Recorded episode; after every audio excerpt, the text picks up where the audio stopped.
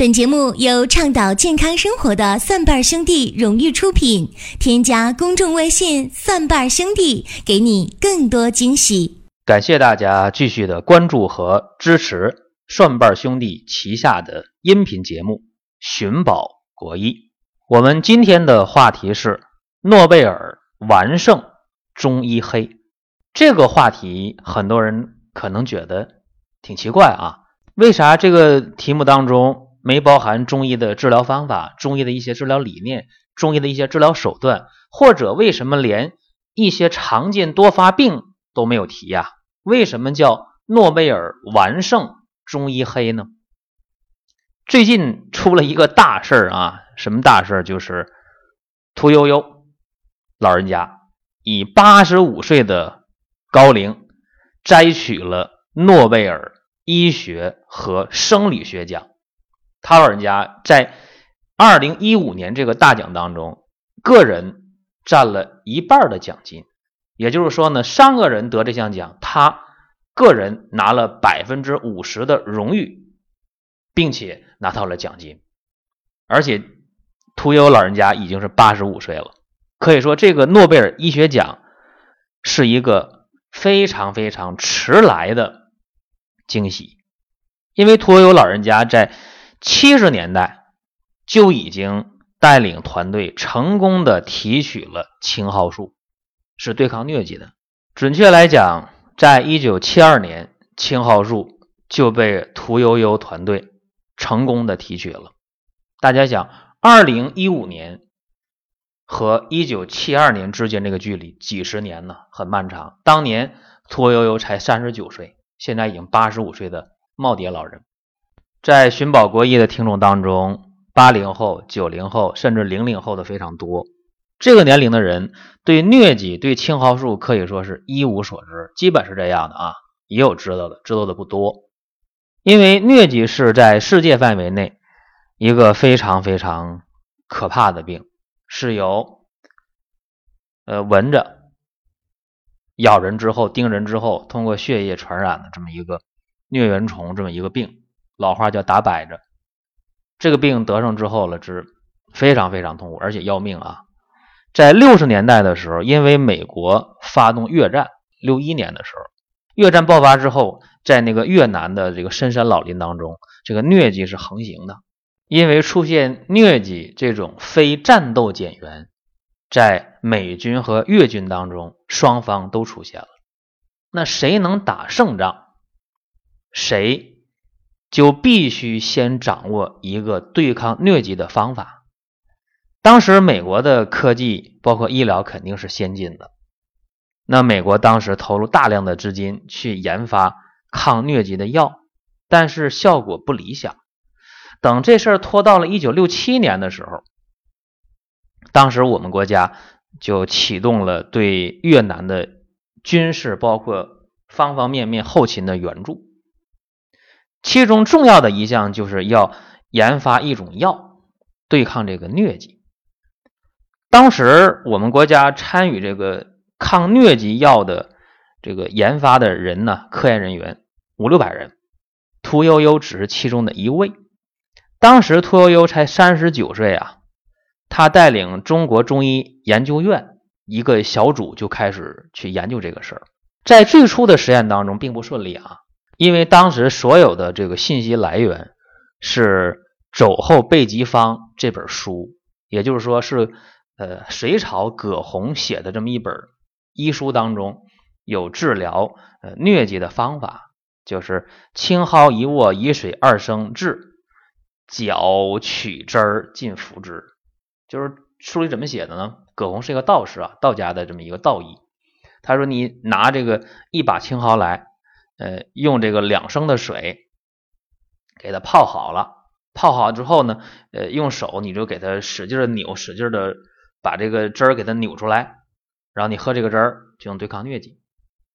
这整个的科研的灵感就是肘后备急方，靠葛洪的这么一句话去研究这个事儿。结果无论你怎么用水去泡，怎么用这个水煎煮去提取的话，没有什么效果啊，对抗这个疟疾没什么效。后来屠呦呦团队就琢磨说，是不是水一加热，这个沸点一百度了，破坏了青蒿这个有效成分，于是就琢磨咋能在低温下提取，不像现在有二氧化碳的超临界萃取，那时候没有。那时候怎么办呢？七十年代哎，想招了，说是不是用这个乙醚提取好一点，因为乙醚在六十度的时候它就可以发挥出水一百度的这个提取作用了。结果经过了一百九十一次的坚持不懈的实验啊，一百九十一次的实验，终于用乙醚在六十度的温度下把这个青蒿里的成分提出来了，当时也不知道叫青蒿素啊，反正提出来了。提出这个成分对抗那个疟原虫，就疟疾那个疟原虫啊，这个抑制率达到了惊人的百分之百，就是百分之百对疟原虫是有效的。这下不得了了，成功了。大家说成功这么容易啊？一百九十一次的实验容易吗？而且在整个提取的提取物拿出去做这个人体实验之前呢，各位，屠呦呦团队是在自己身上先实验的。大家想这个精神啊，现代版的神农尝百草，一般人做不出来这个事儿啊。就是领导当时问屠呦呦说，你提取这个青蒿的这个成分安全吗？屠呦呦的回答是非常坚定的，说我们团队已经在自己身上已经试验完了。所以老一辈的科学家呀，其实没有什么名利观啊，呃，包括屠呦呦的整个的这个青蒿素提取，整个的这个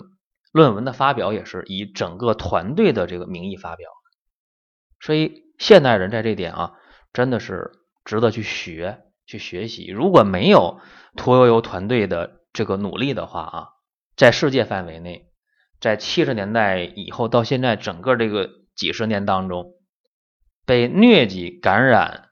折磨就不算了，多少人啊，被疟疾感染造成呃死亡的人数，呃五六百万是不止吧，甚至可能过千万。你想，这是不是一种大爱？绝对是这样的。那么我讲到这儿，有人就说了，说屠呦呦特别幸运，翻出一本古籍来就找一个方，然后就去实验一百九十一回，然后就成功了。这个里边其实有一种非常呃巧合的事儿啊，我们不能说这个宿命论，但起码很巧合。大家知不知道屠呦呦这个名儿咋来的？可能大家会想到，是不是爸爸妈妈起的，爷爷奶奶起的，姥姥姥爷起的？别管这名谁起的啊，也可能是在外边花钱起的，那都可能。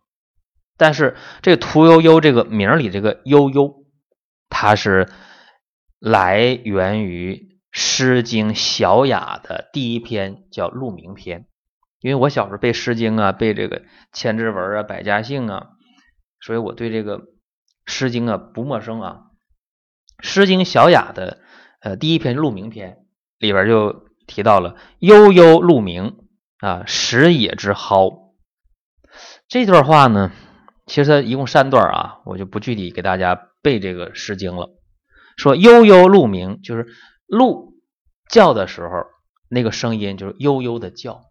古人认为鹿叫那是一种祥瑞祥兆啊，说鹿在那悠悠的叫着干嘛呢？吃野地里的青蒿呢，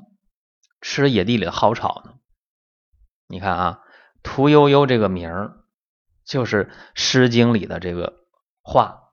啊，结果屠呦呦真的是在青蒿这个中药上提取出青蒿素，而且也真的是一鸣惊人，一举成名。所以有的时候你说宿命论也好，你说唯心也好，你说冥冥之中有些定数也好，反正也挺怪的这事儿啊。那么为什么我要讲诺贝尔完胜中医黑呢？讲这些屠呦呦的事儿，讲这个青蒿素的事儿。我告诉大家，在今天我们身边还有很多中医黑。我们不一定说大家都去做这个中医粉啊，说我们坚决拥护中医，坚决拥护中药，我们坚决呃热爱我们的中药文化啊、呃，防止呃西方的这种文化侵略，防止他们用他们的那个呃西医西药的文化侵略我们的中医中药文化。啊，我们也要坚定我们中医中药这个必胜的信心啊，然后我们防止西药对我们进行经济侵略。其实大家也不一定都有这么样的一个状态呀，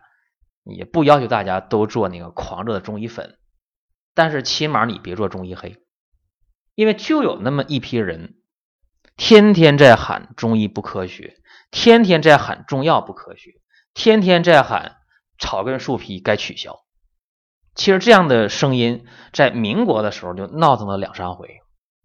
后来还是汪精卫的汪伪政府把这事压下去了啊。呃，这事咱也不说了，今天不讲这个啊，就说我认为大家应该热爱我们的民族的文化，你起码应该有这种自信，对吧？你说你连自己国家的这个上下五千年的中药文化你都对他去天天黑他啊，呃，这个我觉着起码你是有问题的，因为中医黑特别多，大家可能想不到中医黑有多少啊。网上有调查说中医黑目前咱们国家呀起码得有几十万中医黑啊，几十万，这里边有一些铁杆的，比方说那老何还有那个老方啊，大家都在网上经常看到去骂中医的人。呃，对于他们的出发点或者他们的这个落脚点我也不评价，因为历史会评价，早晚有一天他们的所有所有的事儿都能够被呃晒到这个太阳底下。那么中医黑啊，我觉得大家呃忽略了一些事儿啊，我倒希望有些中医黑能够呃弃暗投明呵呵，我希望有些中医黑啊起码能够呃不不说你做中医粉啊，你起码能够公正的看待中医西医。呃，我觉得中医西医各有利弊啊。中医有些方法确实是放在呃几百年前或者是一千两千年前那个历史背景下，有些观点也不见得都对啊，这肯定的。那么西医呢，呃、有些方法也很先进，但是西医也有一些方法、一些做法也是欠妥当的啊。咱比方说啊，就是最近呃我有一些朋友呃就问说呢，家里这个要分娩了，要生孩子了啊！说你看这现在都提倡这个呃自然分娩啊，不做那个剖腹产，不做剖宫产。然后吧，又觉得那自然分娩吧，这挺挺可怕啊，这挺恐惧一个事儿啊。很多这个年轻人说太可怕了，嗯，还不如你在肚上切一刀。一想切一刀也挺难受，说要我来个无痛分娩吧。这个无痛分娩其实这里边有学问啊。呃，无痛分娩在八十年代、七十年代吧，就挺火的这么一个呃分娩的方法。这说无痛咋无痛啊？也得用麻药啊，在这个腰椎上来个那个硬膜外麻药。这个麻药量比较少啊，是正常麻药的四分之一到五分之一吧，量比较少。然后你就可以这个在无痛的状态下进行分娩。呃，其实这个无痛分娩的好处就是不疼，因为有麻药嘛。但是它毛病也挺多，因为你做这硬膜外麻醉的话，这个麻药啊，呃，会对这个下一代，就是产妇分娩出来这个孩子造成影响。如果是男婴的话，目前看来问题不大；如果是女婴的话，那麻烦就大了。在她成年之后，她出现子宫癌的几率将会是普通女孩的四到五倍啊！所以有的时候我们通过历史考验出来的东西还是比较靠谱的。你比方说我这一代人，呃，好多人他都有那个四环素牙，为啥呢？就因为我们那一代的六十年代的人或者七十年代的人，就是吃那个四环素。啊，伤风感冒、头疼脑热，哎，就吃吃那个四环素，结果就弄了四环素牙了。后来这个四环素也就淘汰了，因为西药的出现或者西医提出的一个手术的方法方式啊，它往往经历的这个验证的时间相对是比较短的，因为一个新药的研发上市往往也就是七八年的时间，或者十一二年就比较长的了。通过呃几十上百人的实验了不起了。而且现在试验药有一些专门的试验药的人啊，他天天就靠这个去生活，呃试验一个新药，每天会给他呃两三百块钱，他就靠这个活着。他的身上基本上百毒不侵了，就是他今天试验这个药，明天试验那个药，还可能上午试验一种药，下午试验一种药。所以你通过这几十上百人的这个实验，你去评价一个新上市的西药，有的时候特别草率。那中医药就不一样了啊，因为中医药经过几千年，呃，无数代人的人体实验，这个真的是不含糊啊。因为中医药哪一个不是在人身上试验出来的？所以说，今天还保留下来的中药或者中药的方剂，应该说是比西药安全性上啊靠谱非常非常多了。那时候中医啊就是墙里开花墙外香，在西方欧美国家对中医中药对针灸在不断的接受不断认可，甚至进入医保目录的今天，我们身边还有很多中医黑。你说他是比较极端吧，也有可能。你说他从小受的那个教育就是所谓科学化，也有可能。反正中医黑的头脑当中相对是根深蒂固的啊，就认为中医不科学，就认为那西医西药特别特别好，往往是这样。还有就是我上星期遇到一个胆结石的一个我们的听众吧，一个听友，他是申请家庭医生计划，当时我一看我特别同情他，就同意了啊。他的情况就是有胆结石，其实有胆结石的人太多了，但是他的治疗方式跟别人不太一样啊。很多人在出现胆结石之后，先考虑说能不能用中药去排石，对吧？说那个我们的胆囊管也好，胆总管也好，你得先了解它的直径是多少啊，对不对？比方说我们看那个呃胆总管，它这直径的话是 零点八 到 零点六 个呃厘米，就是六毫米到八毫米这么一个直径。如果说你这个结石呃比较小的话 零点三 零点二 零点五 啊，那你用中药的话就不说百分之百也差不多能把它排掉啊。那如果说这个结石的直径大于 一点零 了，那就想都不要想了，就咋咋使劲儿，那中药没办法。你这时候可以考虑西这个西医的方式啊。那么西医的方式可以做这腹腔镜啊，通过这个胆管逆行把结石取出来。或者实在实在不行了，你把胆囊摘掉也情有可原。但我接触这个人，上星期呃加入我们家庭医生计划这个这个病友，他是重庆人啊，姓姓刘，今年是呃四十七岁，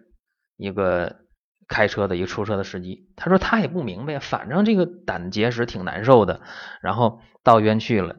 稀里糊涂的就同意了，说那我摘出胆囊吧。反正他一疼起来确实耽误事儿啊。呃，也没法开车，没法工作，挺着急的。到那去之后一看啊，多发性的胆囊的结石，啊，多大都有，一打 B 超，反正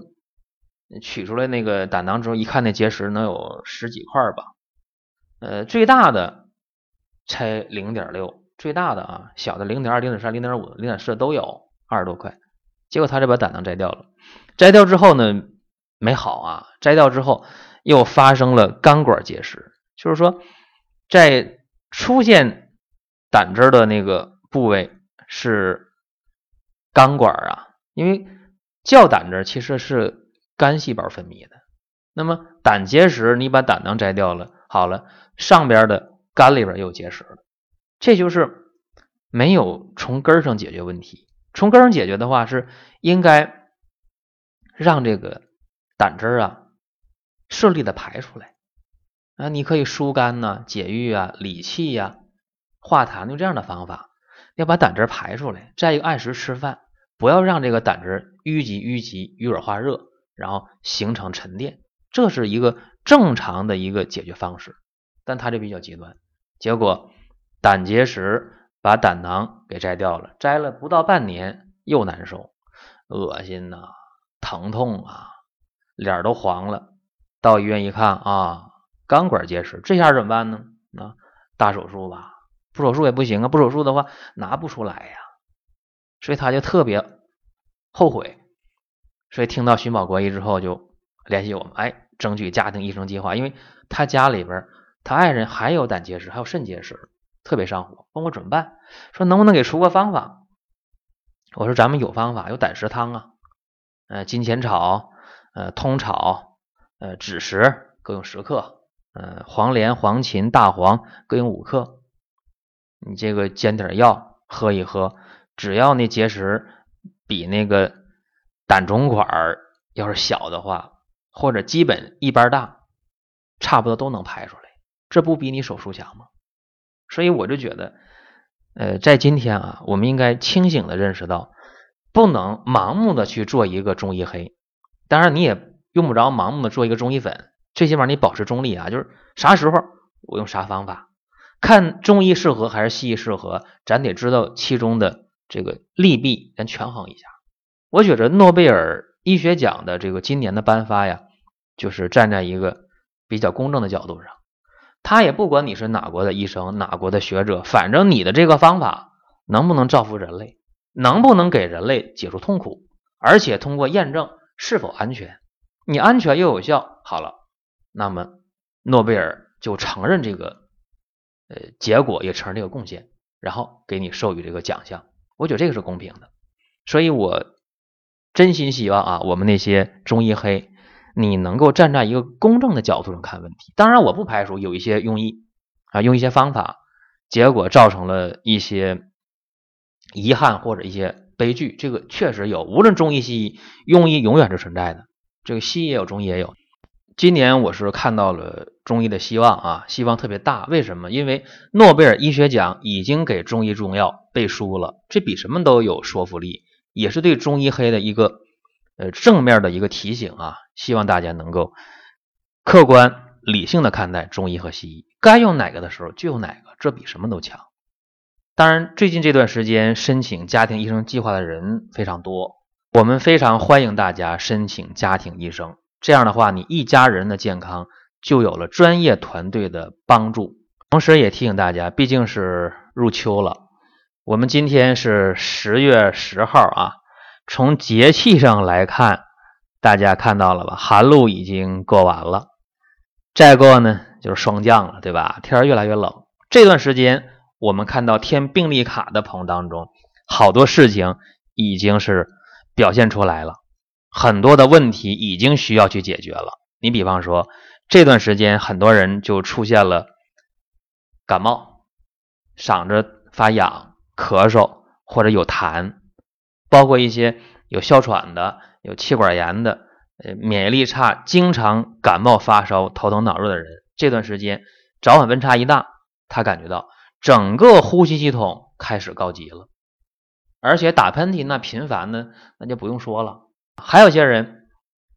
最近填病历卡的时候也发现问题了，说为什么身边有人打个喷嚏我就跟着咳嗽，或者说晚上睡觉的时候被子没盖严咳嗽了，有痰了，嗓子发痒了。当然也有人最近填病历卡的时候说什么呢，